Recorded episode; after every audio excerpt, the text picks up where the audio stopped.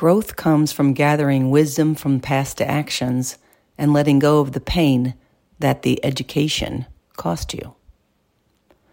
It's easy to look back and question decisions you have made in the past, but it is unfair to punish yourself for them. You made each decision based on how you were feeling at the time and with the information you had.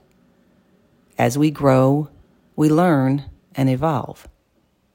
Maybe the person you are now would have done things differently back then, or maybe you are the person you are now because of the decisions you made back then.